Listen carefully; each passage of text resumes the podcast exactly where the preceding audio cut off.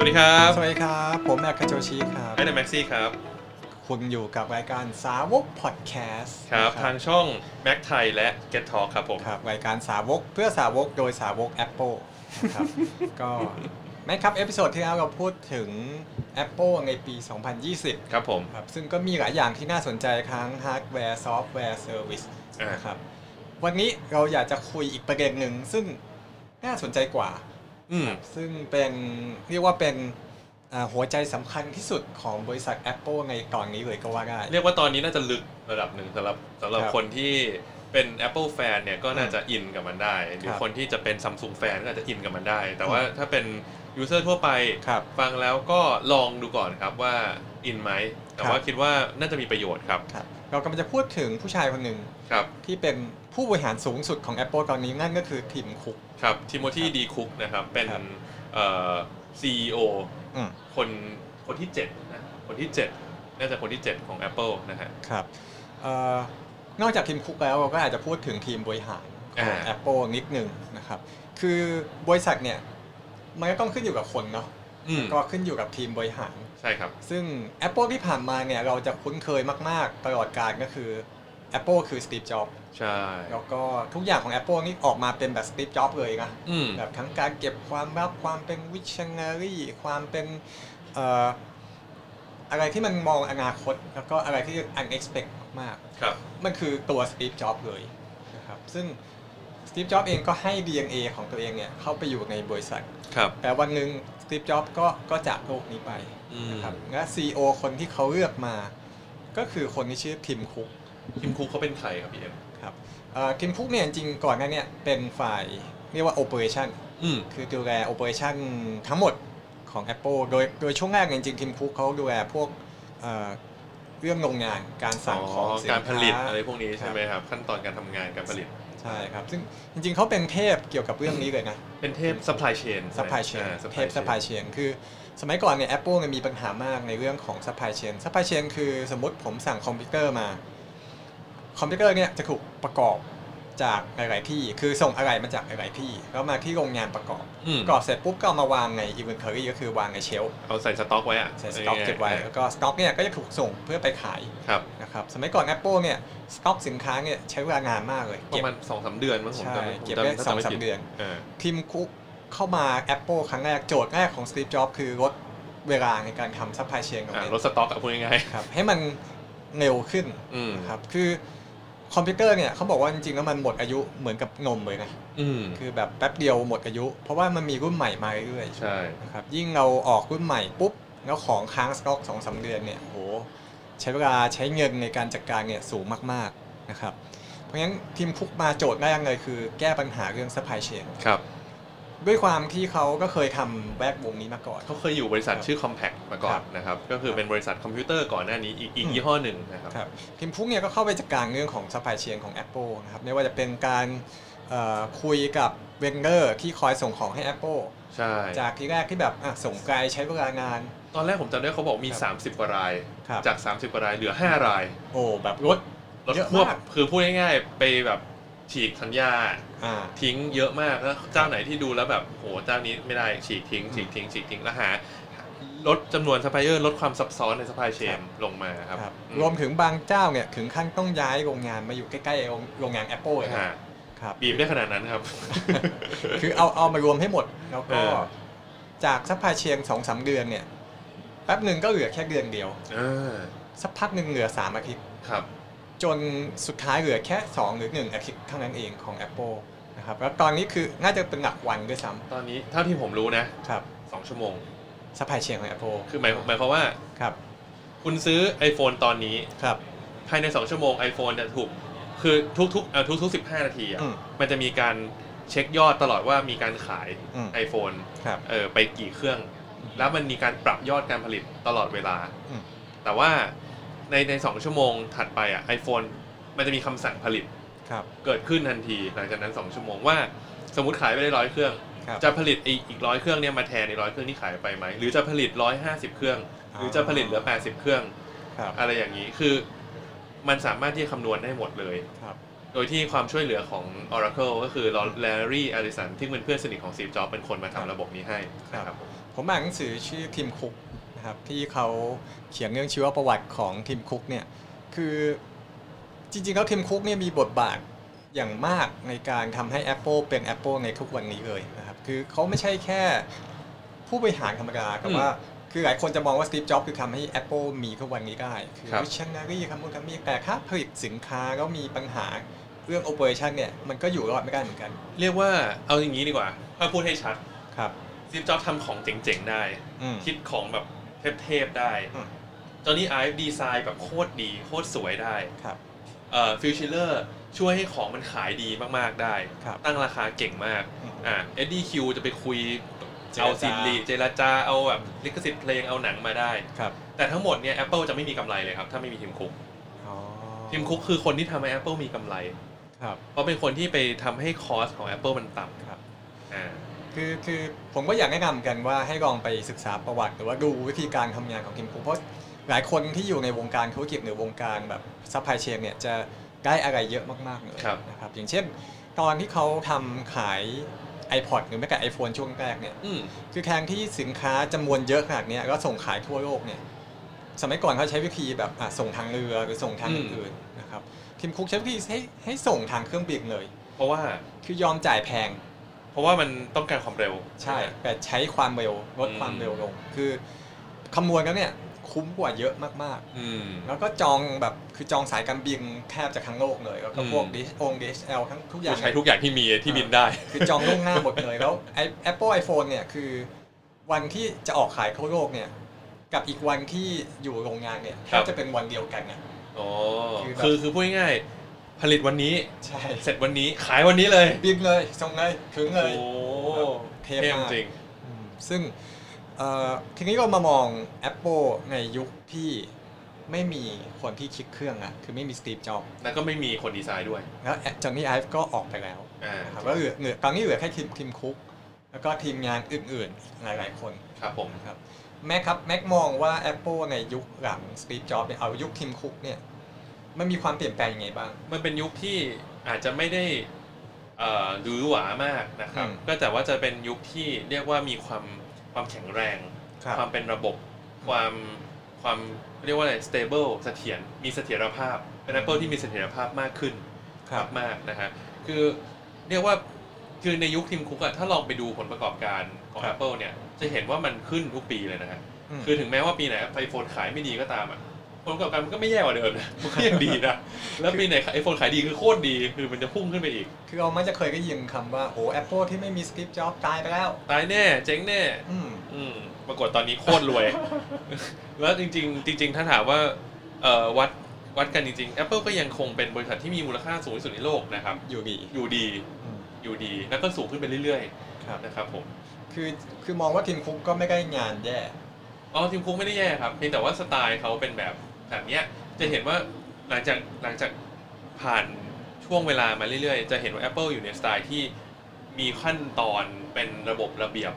มีความเป็น operation base คือแบบวิธีคิดแบบเป็นระบบ systematic อะแบบเป็นระบบระเบียบมากขึ้น ซึ่งมันเป็นสไตล์ของ operation อยู่แล้วครับนะครับถามว่าสิ่งที่เสียไปคืออะไรครับสิ่งที่เสียไปคือ Apple ไม่ได้อยู่ในฐานะ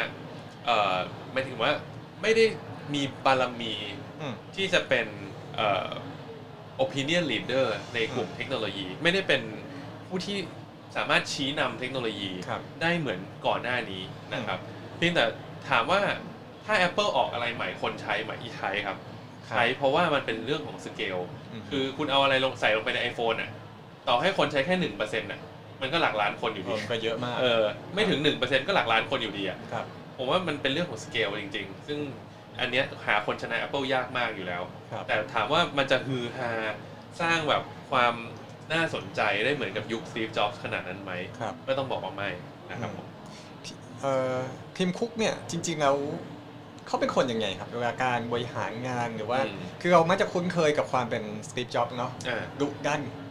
อ่อเกี่เฉียยวบกาดขานิดดนึงเอาเลยเอางี้ใช่กูจะเอาอย่างนี้กล้ากล้ากล้าเสีย ใช่แล้วก็แบบดึงดันระดับหนึ่งโกรธ Android ปุ๊บกูจะสร้างสงครามนิวเคลียร์กูจะเอาเงิน4 0,000ล้านของ Apple มาแล้วจ่ายทุกบาทเพื่อทำให้ Android แม่งเจ๊งอะไรเงี้ยแล้วนั่น Steve คือส Jobs ไตล์ Steve Jobs ยอมตัดทุกอย่างออกหมดเพื่อทำไปสิ่งที่เขาจะทำถูกต้องอืมคือนี่คือความเป็น Steve Jobs นี่คือความเป็น Steve Jobs แล้วความเป็น Tim Cook นี่คือประมาณไหนความเป็นทีมคุกเป็น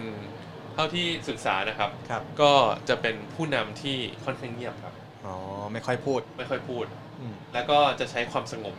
สยบความเคลื่อนไหว อืมและจะคิดตลอดเวลา อืม คนที่ทำงานกับทีมคุกเนี่ยครับ จะบอกว่าทีมคุกจะพูดน้อยมาก แต่ในในจบในหนึ่งเรื่องเนี่ยเสร็จปุ๊บทีมคุกจะถามครับ ถามเยอะถามเยอะ แต่จะถามเยอะ แล้วจะถามละเอียดมาก โอ้ ถามถึงขนาดว่าเอ่อตัวเลขบางตัวเนี่ยของครับ ระบบของฝั่ง operation เนี่ยคือมันเป็นวัฒนธรรมของทีมเขาอยู่แล้วที่เขาสร้างมาสมัยตั้งแต่อดีตนะครับ ครับ ตัวเลขบางตัว director อะไรเงี้ยมึงไม่ต้องรู้ก็ได้อะแต่ Tim Cook จะถามอ๋อ อ่าถ้าถามสิบคำถามแล้วครับตอบได้อ่าไม่เป็นไรผ่านไปเรื่องนี้ อืม เรื่องถัดไปโผล่มาอะถามอีกสิบคำถาม อืม เป็นอย่างเงี้ยไปเรื่อยๆเรื่อยๆเรื่อยๆแล้วถ้าผ่านไปหนึ่งปี คุณครับตอบได้ทุกทุกเรื่องคุณตอบได้ทุกสิบคำถามที่เขาถามนะครับ ปีถัดไปจะเหลือเก้าคำถาม อ๋อแล้วปีถัดไปจะค่อยๆลดลงเหลือแปดคำถามอะไรว่าลงไปมั่นใจมากขึ้น ใช่เขาจะมั่นใจว่าคุณน่ะละเอียดพอ แต่เมื่อไหร่คุณตอบผิดปุ๊บหนึ่งคำถามจะกลายเป็นยี่สิบคำถาม คือไม่มั่นใจละคือพอไม่มั่นใจบุคคลนี้ซัดซัดแหลกเลย คือจะใช้คำว่าต้อนแล้วกัน คือทีมคุกเวลาถามเนี่ยจะจี้แล้วก็ต้อนครับจนกระทั่งเอ่อรู้แน่ใจได้ว่าคนที่คุยอยู่ด้วยเนี่ยรู้ละเอียดจริงอืมคือเป็นคนที่ลงดีเทลเนาะๆใช่คือคนที่ใช่ทำโอเปอเรชันพวกนี้ได้ต้องละเอียด ใช่แล้วเราต้องเป็นคนที่มีวิธีคิดแบบเป็นระบบมากครับๆนะ ครับรวมถึงความมีวินัยในตัวเองของทีมคุกอืมซึ่งทีมคุกเนี่ยตั้งแต่สมัยที่ซิปซอฟเป็นซีออยู่แล้วนะครับครับเขาจะทุกวันอาทิตย์ตอนกลางคืนเขาจะประชุมครับทางโทรศัพท์นี่แหละกับทีมงานเพื่อเตรียมการเริ่มงานในวันจันทร์อืมคือไม่ต้องรอให้วันจันทร์ค่อยมานั่งคุยกันนะคือวันอาทิตย์เย็นคุยกันเลยครับ เสร็จปุ๊บวันจันทร์ตอนเช้า ทีมคุกจะตื่นเช้าตีสี่ หรือตีสามกว่าเนี่ยผมจำไม่ได้แล้ว โอ้ตื่นเช้ามาก ตื่นเช้ามาก ตื่นมาออกกำลังกายมามามาออกกำลังกายก่อน แล้วก็ค่อยเริ่มทำงาน อืมแล้วก็ค่อยเข้าออฟฟิศแล้วก็มาทำงานที่ออฟฟิศต่อ คือเขาทำงานก่อนที่พระอาทิตย์จะขึ้นอยู่แล้วอะอ่าแล้วระหว่างประชุมก็จะนั่งเงียบๆแล้วก็จะมีเขาเรียก energy bar ก็คือขนมไอแบบที่คนที่เขารักษาสุขภาพกินกันอะเป็นอ๋อเป็นพวกแบบเป็นแท่งๆธัญพืชอะธัญพืชครับ แท่งๆอะฮะอืมก็จะเคี้ยว กรุบกรุบกรุบแล้วมีเสียงกระหอกกรบกรบกรบกรบอย่างเงี้ยอ่าเออซึ่งซึ่งทีมคุกไม่พูดครับ แต่ก็จะฟังไปเรื่อยๆแล้วก็จะถามเป็นเป็นอย่างเงี้ยไปเรื่อยๆ แล้วเป็นคนมีวินัยสูงครับ เป๊ะเป๊ะเป๊ะเป๊ะเป๊ะอืมผมเพิ่งเจอตัวจริง อืมของ Tim Cook เมื่อเดือนที่ผ่านมาที่เขามาเยี่ยมเมืองไทยอ๋อก็มีโอกาสได้ไปเจอที่ร้าน Apple Store อืมนะครับแล้วก็ก็ ได้มีโอกาสแวบหนึ่งที่ได้คุยแวบหนึ่งอืม แวบเดียวจริง ๆ แล้วก็ถ่ายรูปอืมด้วยนะครับ สิ่งหนึ่งที่ผมเห็นได้ชัดในความเป็น Tim Cook คือเขาเป็นคน friendly มากอืมๆนะครับคือผมทีแรกอะโหซีโอ Apple นะมาเมืองไทย อืมแล้วเขาจะให้คนไปเจอเหรอวะ เออคนมันก็โอ้โอ้โห โห security guard ไม่ปิดต้องเต็มร้าไปนหมดเลยปิดร้านห้ามเข้าวันนั้นเออคนห้ามเข้าการ Apple คงนักข่าวแน่ๆ มาตรวจงานปิดร้านเลยไม่ให้เข้าเด็ดขาด ปรากฏว่าทีมคุกมาถึงร้าน Apple Store เนี่ย คือคือเดินเข้าไปในที่นั่ง แล้วก็อืมฟังฟังตอนนนเขามีเอ่อพูดพรีเซนต์อะไรสักอย่างหนึ่งอ่า Today at Apple อยู่ครับครับแล้วเขาก็นั่งคุยกับเด็กไทยที่อยู่ข้างอืมๆนั่งคุยเรื่องคนนู้นคนนี้มาเซลฟงเซลฟี่ก็คุยด้วยหมดปรากฏว่าตอนที่เขาเดินจะไปให้สัมภาษณ์นักข่าวเนี่ยคนก็กรูกันเข้ามาเพื่อขอเซลฟี่ครับ ไม่มีการดคนไหนไปบังไปเอาออกเลยพูดง่ายๆคือเตรียมตัวมาแล้ว ใช่คือทุกคนได้ถ่ายเซลฟี่นะทุกคนบทีมได้คุกถ่ายเลย คือจ นผมก็อึ้งมากโอ้โหแล้วเขาใช้เวลากับการถ่ายเซลฟี่กับคนนี้นานมากอืม ๆ แล้วก็แบบทักทายทุกคนคุยดีจับมือถ่ายรูปเออเป็นคนที่ถ้าถ้าผมว่าถ้าสตีฟจ็อบมาคงไม่ใช่อย่างเงี้ยนะครับน่าน่าจะเป็นอีกแบบมากๆนะคจรับบมาว่าใครมาขอถ่ายรูปก็แบบอืมเป็นใครอะ ครับแต่สิ่งหนึ่งที่เห็นได้คือตอนที่เขาให้สัมภาษณ์เนี่ย คือตอนสัมภาษณ์ทางทีวีกับคุณซีชักวีเนี่ยอืม เขาก็เขาก็ตอบเร็วปกติอืมก็คุยพยายามคุยเหมือนกับที่เราเคยเห็นในทีวีครับแต่พอเขาให้สัมภาษณ์กับนักข่าวที่เป็นหนังสือพิมพ์อืมแล้วตอนนั้นเป็นหนังสือพิมพ์ที่ด้านธุรกิจด้วยมาคุยนะครับเขาก็เออเขาเขาใช้เวลาคิดแต่ละคำตอบงานจริงเป็นคนระวัดระวังค่อนๆข้างระมัดระวังใช่แล้วก็สุขุมมากแล้วก็แบบคิดเยอะแล้วอืมกว่าจะตอบคำถามหนึ่งเนี่ยโอ้ผมนักข่าวก็แบบเกรงใจอะก็จะค่อนข้างมีความ humble เนอะอืม คือไม่ไม่ได้แบบพูดตาโอ้อวดอะไรมากมายครับ แล้วก็ได้ได้พอรับทราบนะครับพอพอเพราะฉะนั้นประวัติทีมฟุกก็มีเขียนออกมาบ้างแล้ว ครับ คือเขาเป็นคนค่อนข้างประนีประนอมปังนีปังนอมคือจะไม่เป็นคนแบบคือเด็ดขาดไหมเด็ดขาดนะอือฮึเฉียบขาดตัดสินใจนะครับ แต่เป็นคนที่ไม่ได้ต้องการไปแบบทำร้ายใครอืมหรือถ้าสมมติว่าอะไรที่แบบ คือไม่ได้เป็นคนโหดร้ายอะไม่ aggressive อะไรอย่างเงี้ยตรงข้ามกับตรงข้ามกับซีฟจ็อบส์อ่าซึ่งถ้าจำ ถ้าจำได้สมัยเอ่อสมัยก่อนเวลาที่มีข่าวหลุดมีชิ้นส่วนหายอ่จากโรงงาน Foxconn ครับประมาณอาทิตย์สองอาทิตย์ต่อมา จะมีข่าวว่าพนักงานบางคนไปโดดตึก สมัยซีฟจ็อบส์นะอ่าครับเพราะว่านโยบายสมัยนั้นเนี่ยเรื่องความลับนี่คือโหดมากครับแล้วคือพนักงานคนไหนแอบเอาชิ้นส่วนออกไปแอบทำความลับหลุดรั่วไหลอะไรเงี้ยอืมคือชีวิตเขาคือจบเลยอะครับเขาก็คือ กูไม่อยู่ดีกว่า กูไปอืมฆ่าตัวตายดีกว่าอะไรเงี้ย คืออืมย่ำแย่แบบเบอร์นั้น ครับพอมีข่าวมากๆว่าเป็นเหมือนโรงงานนรกมีโรงงานแบบกดขี่ผู้ใช้ใช้เป็นทาสอะไรเงี้ย ครับ แล้วตอนนั้นเป็นยุคทีมคุกแล้ว ทีมคุกเนี่ยบินไปที่โรงงานที่ Foxconn เลยนะ อืมแล้วก็ไปลงพื้นที่ไปคุยกับคน แล้วก็ผ่อนปรนนโยบายที่ดูแลพนักงานของ Foxconn ออก เพราะฉะนั้นไม่น่าแปลกใจว่าช่วงหลังเนี่ยข่าวหลุดของ Apple มันมีเยอะขึ้น อืม เพราะว่าเขาก็ไม่ได้จะไปเรื่องมากอะไรกับพนักงานเหล่านี้แหละ ครับ อ่าแต่ว่าเอ่ออีกหนึ่งเรื่องคือพออะไรที่เป็นความลับจริงๆอะเขาก็ยังไม่ให้ Foxconn ทำไง เขาก็ให้ทำในโรงงานอเมริกาก่อน แล้วค่อยส่งไปที่จีนอะไรเงี้ยครับก็คืออะไรที่รักษาความลับจริงๆเขาก็จะไว้ที่อเมริกาก่อน อืมอะไรที่อยู่ที่จีนก็คือยังไงก็ขายได้อยู่แล้วหลุดไปกูก็ขายได้อยู่ไม่เป็นไรหรอกอะไรอย่างเงี้ยเออ ครับเอิ่มเพ ราะงั้นมองว่าทีมคุกในยุค Apple ในยุค Tim Cook เนี่ยแล้วที่ยิ่งไม่มีจอห์นนี่ไอว์ไม่มี Steve Jobs เนี่ยมันก็อาจจะไม่ได้ว้าวอะไรมาก อืมไม่ได้เป็น thought leader ผู้นำเทคโนโลยีสุดอ่าใช่ใช้คำนั้นได้เลยครับ thought leader อาจจะไม่ได้เป็นคำคนที่เป็น thought leader เท่าไหร่ๆครับแต่ก็ยังเป็นบริษัทที่ operation ดีงามมากโอเ operation ดีงามและของก็ยังขายได้ตลอดครับเวลา พวกเราก็ยังชอบใช้สินค้า Apple เพราะมันดีที่สุดในตลาดครับ ๆ อืมจริงครับ นี่ถ้านอกจาก Tim Cook เนี่ยจริง ๆ คือบริษัทก็ต้องประกอบด้วยหลายคนเนาะๆอืมครับคือคนเดียวคงทำทั้งบริษัทไม่ได้ ครับ Tim Cook เองก็มีมือขวา มือซ้ายที่คอยช่วยเหลือเขา บางคนก็อยู่มาตั้งแต่ยุค Steve Jobs อยู่มานานมากบางคนก็เพิ่งเข้ามาใหม่ใช่นะครับอย่างคนที่เราพอจะคุ้นที่สุดเนี่ยอย่าง Phil Schiller ครับก็ยังอยู่นะครับแล้วก็ยังดูแลเรื่องของ marketing อยู่ดีPhil Schiller นี่เป็นนักการตลาดในตำนานของ Apple เลยนะครับครับ ดูแลการตลาด คือหลาย ๆ คนสงสัยว่า เอ๊ะ มึงดูแลการตลาดมึงดูอะไรวะ เพราะว่าดูเหมือนว่าทุกอย่างเนี่ย มันจะถูก lead ด้วย Steve Jobs กับจอห์นนี่ไอไปแล้ว ครับ คือคือสมัยทำให้ก่อนคนจะเป็นคนมา present พร้อม ๆ กับจ็อบ อ่า สมัยก่อนเนี่ย Phil Schiller ก็ออกมา present กับจ็อบเลยนะครับครับแต่ความจริงเบื้องหลังของการตลาดมันไม่ใช่แค่การโปรโมทหรือทำให้สินค้าน่าสนใจครับอืมมันคือการมองให้ออกครับ ว่าเทคโนโลยีตอนเนี้ยอันเนี้ยมันควรจะออกมาหรือยัง มันเร็วไปหรือช้าไปครับรวมถึงการตั้งราคากับเอ่อของสินค้า Apple ทุกอย่างอืม นะครับ แล้วก็รู้ว่าตลาดไหนชอบอะไร ตลาดไหนไม่ชอบอะไร ครับ อะไรอย่างเงี้ย แล้วก็รวมถึงรวมถึงเอ่อดูแลแคมเปญทั้งหมดในการทำโฆษณาของ Apple ทั้งหมดเลยนะครับ ดังนั้นเนี่ยจะว่าการตั้งราคา Apple จริงๆมันมันมันแปลกมากเลยนะ คือของบางอย่างโผล่มาครั้งแรกเราจะรู้สึกว่าโคตรแพงเลยว่ะ แพงมากเลยว่ะ ซื้อไม่ไหวแน่ๆ อ่าฮะแต่ว่าพอพอคนเริ่มซื้อไปเรื่อยแล้วรู้สึกว่าเออมันก็โอเคนี่หว่าอืม แล้วก็ซื้อได้นี่หว่า ก็ใช้ได้นี่หว่า แล้วพอไปเรื่อยๆปุ๊บเออทุกคนก็ซื้อกันหมดเลยว่ะอ้าวสรุป ฉันรู้สึกว่าแพงไปคนเดียวเหรออะไรอย่างเงี้ย มันจะเป็นอะไรอย่างเงี้ยอ่าแล้วแล้วด้วยราคาที่แพงอะมันแพงตอนแรก แล้วครับก็ได้มาจิ้นไปแล้ว แล้วพอพอออกมาซ้ำๆมันก็จะค่อยๆถูกลงเรื่อยๆอะไรอย่างเงี้ยคือแบบ tactic เหล่านี้ถ้าไม่คือ Phil Schiller เป็นคนที่เก่งที่สุดสำหรับผมในเรื่องเนี้ยเออครับซึ่งเขาก็ยังอยู่ Apple แล้วก็ทำได้ดีมากๆ ปัจจุบันผมว่า Marketing Apple ก็ไม่แพ้ใครในโลกนะจริงอืมแล้วมันก็ยังทำ marketing ได้ดีในเชิงแบรนด์อะของ Apple อะ ครับ มันเป็นแบรนด์ก็เรียกว่าแย่งกับโค้กอะครับ แบรนด์ที่มีพลังเยอะที่สุดในในโลกอะครับ มีมูลค่าเยอะที่สุดในโลกก็แย่งกัน Apple กับโค้กเนี่ยฮะ ครับเอ่ออีกคนสองคนที่เราก็คุ้นเคยพอระดับหนึ่งนะครับ คืออย่าง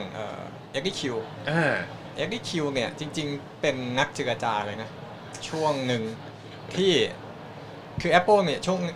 ช่วงหนึ่งเขาไม่สามารถอยู่ด้วยตัวคนเดียวได้อืม ครับแล้วทำบางอย่างที่ต้อง service ต้องคุยกับคนอื่น อย่างดีลสำคัญสำคัญอย่างเช่นตอนไอiTunes iTunes Store ใช่ ซึ่งสำคัญมากในการดีลค่ายค่ายเพลงเพลง ใหญ่ ๆ มาขายเพลงในในระบบของ Apple เนี่ย ตอนนั้นก็เป็น XDQ กับ Steve Jobs ช่วยกันครับแล้วก็หลังจากค่ายเพลงก็เป็นค่ายหนัง อ่าอ่าค่ายหนัง ยุคปัจจุบัน ใช่ แล้วก็พอหลังจากค่ายหนังก็เป็นแผนที่แผ นที่ก็เป็น Siri ใช่ไหมฮะอะไรที่เป็น service เมื่อก่อนเนี้ยครับ คือ Eddy Cue เอาไปดูหมดเลยนะครับตอนนี้เขาก็ยังอยู่เขาก็ยังอยู่แล้วก็ดูก็ยังมีบทบาทใช่สำคัญทีใช่เดียวใช่ใช่ใช่ ครับอีกคนหนึ่งที่เราถ้าถ้าเข้างานกับ WWDC อ่าคิมโนเจอหน้าทุกครั้งเลยเจอ ทุกครั้งครับ คือคุณเควกเฟเกอร์กี้ครับเอ่อคุณเควกเนี่ยก็หลายคนจะคุ้นเคยกับการที่เขามา present อย่าง iOS หรือ present ซอฟต์แวร์หลายๆตัวนะครับคุณ เควกเนี่ยก็จะมาพร้อมกับลีลาที่แบบสนุกมากๆ ใช่ แล้วเขาเขาเขามีแบบเขาอธิบายได้หมด เขาโชว์อืม feature ได้หมด แล้วจะมีมุกตลอดเวลาอืมนะครับครับคุณเควกตอนนี้ก็คือดูแลเรื่องของซอฟต์แวร์นะครับเอ่อเราขอหยุดแวบหนึ่งนะครับ เพราะตอนนี้ทุกคนมาถ่ายรูปมีคันแรปิดใช่ไหมเอามีกล้องอีกตัวหนึ่งอะจัดรายการกันต่อ ก็ คือสองสามคนเนี้ยเราคุ้นเคยอยู่แล้วนะครับแต่ก็มีบางคนที่เราคุ้นเคยระดับหนึ่งแต่ก็เพิ่งออกไป เช่นคุณ Angelaอ๋อ Angela Ahrendts อ่าซึ่งน่าเสียดายมากๆ คือคนเนี้ยเข้ามาแล้วเป็น high profile มากๆ ก็คือเป็น CEO ของ Burberry Burberry มาก่ก่อน CEO นะครับครับ CEO ย้ายมาเป็นมาเป็นอาชีพอะไรนะ retail ครับคนที่ดูรีเทลดูแลเรื่องรีเทลใช่แล้วใช่ผลงานดีนะ ใช่คือเปลี่ยนแปลง Apple Retail เนี่ยจาก Apple Store สมัยก่อนที่แบบกระจงกระจกหน่อยอืมครับตอนนี้มาแบบโหมีต้นไม้ต้นไม้อะไรอย่างงี้อ่าแล้วเป็นคนคิดค้น Today at Apple อ่าซึ่งเป็นโปรแกรมที่ดีมากๆนะครับรวมถึงน่าจะเป็นคนหนึ่งที่ตัดสินใจที่มาเปิด Apple Store ในไทยด้วย ใช่ใช่ใช่ครับจริงๆความสำคัญของเขาสำหรับผมเนี่ยครับนอกจากการรีดีไซน์ Apple Store แล้วเนี่ยอืมทำให้คือการ Today at Apple เนี่ยคือครับมันคือวิธีคิดว่าที่นี่ไม่ใช่ร้านขาย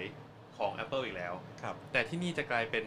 ศูนย์กลางของ community แถวๆนั้นอืมที่ทำให้คนน่ะต่อให้ไม่ใช้สินค้า Apple ครับ ไม่ได้มีอะไรสักชิ้นเลย ก็สามารถเข้ามาจอย และทำกิจกรรมร่วมกันในร้านนี้ได้ อืม มันกลายเป็นพื้นที่เปิด ที่ทำให้คนน่ะเข้ามาในเนี้ยใช่ ได้มากขึ้นมากๆครับ ผมไป Apple San Francisco อืม ครับก็แต่ก่อนก็เป็นเป็นกระจก อืมก็ทางร้านเนี่ยตอนนี้เขาเอากระจกออกประมาณแบบเอาพื้นที่ออกประมาณ2ใน2ใน3เลย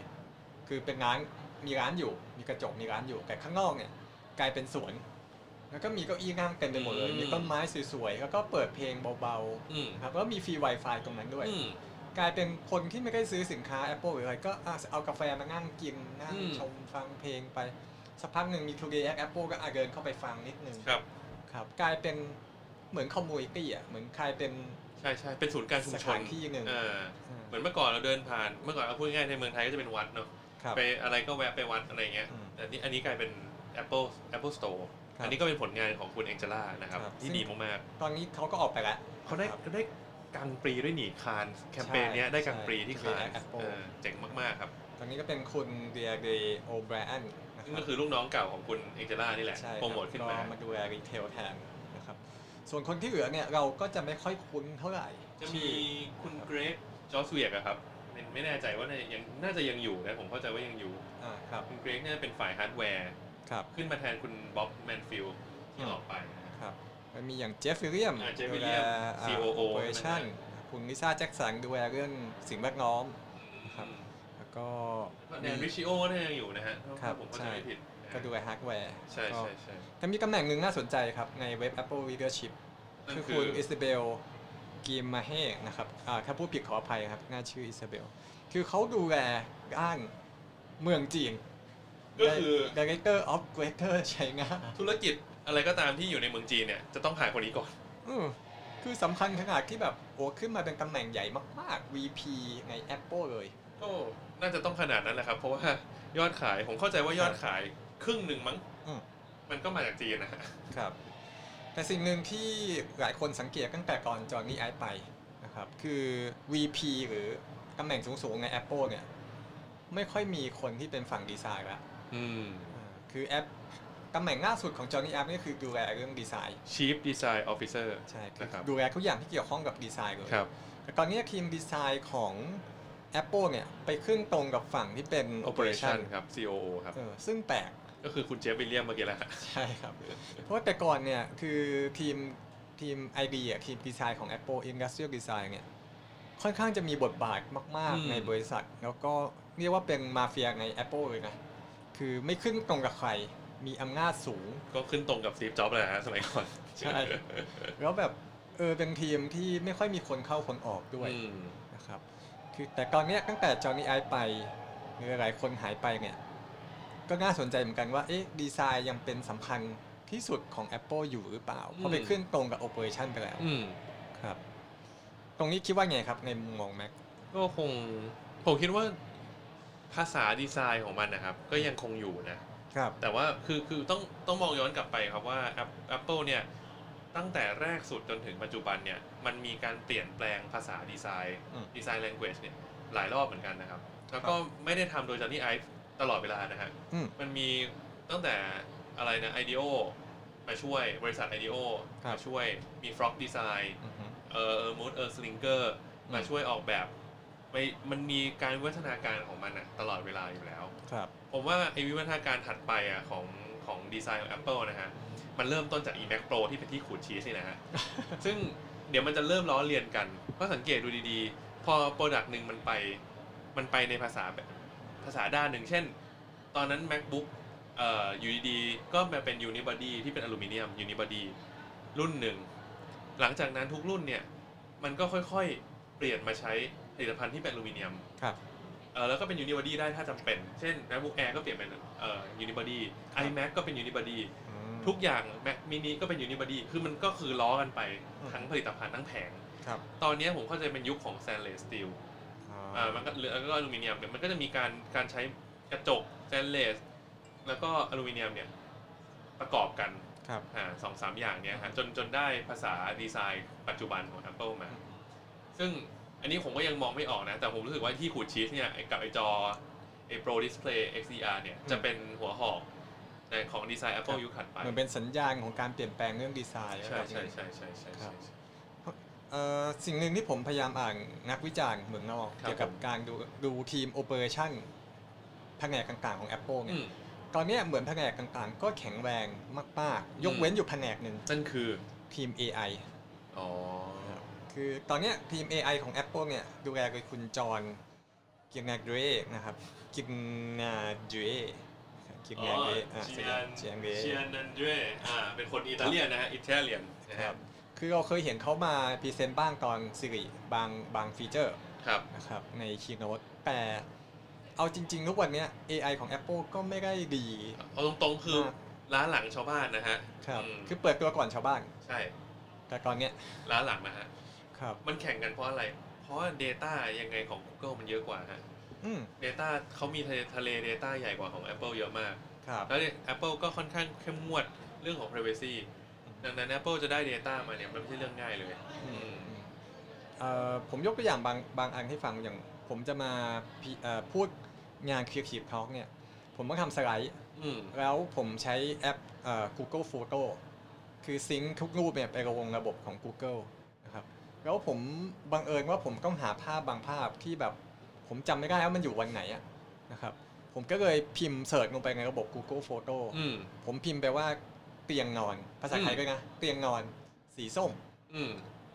มันก็เอาภาพเตียงนอนที่เป็นสีส้มที่ออฟฟิศอะมาให้นะครับโอ้ซึ่งผมใช้ภาพนั้นอะในพรีเซนต์เพราะผมอยากได้ภาพเตียงเนี้ยแต่ผมจำไม่ได้ว่าผมถ่ายไว้เมื่อไหร่แล้วผมเออจะไปถ่ายใหม่ก็ไม่ได้นะครับหรือแม้แต่ผมไปเสิร์ชคำว่าเอ่อประชุมแล้วมีคำว่า post it อืมผมเสิร์ชคำเนี้ยประชุมแล้วก็ post it มันก็เอาภาพที่มีการมีคนประชุมเยอะๆแล้วมี post it แปะอยู่ข้างบนเนี่ยอืมมาให้ด้วย นะครับอืมคือโหมันฉลาดมากๆ แล้วมัน AI ของ Google นี่คือแบบโหรู้เลยว่าไปไกลมากๆแล้วก่อน อืมเพราะงั้นฝั่ง Apple ตอนเนี้ยคือถ้าจะล้าหลังสุดชาวบ้านแล้วก็เป็นจุดบอดสุดๆ ของบริษัทก็น่าจะเป็นฝั่ง AI เอ่อรู้อย่างนี้แล้วก็นะครับ คำถามครับพี่เอ็ม ครับ ความทิศทางของ Apple ในตอนนี้ อืมมองไปข้างหน้าอีก 10 ปี พี่ว่า Apple ที่มีทีมคุกเป็น CEO อืม กับ Apple ที่ไม่มีทีมคุกเป็น CEO ในอีคกรับ10ปีข้างหน้า เราจะได้เห็นอนาคตแบบไหนและแบบไหนดีกว่ากัน อ๋อ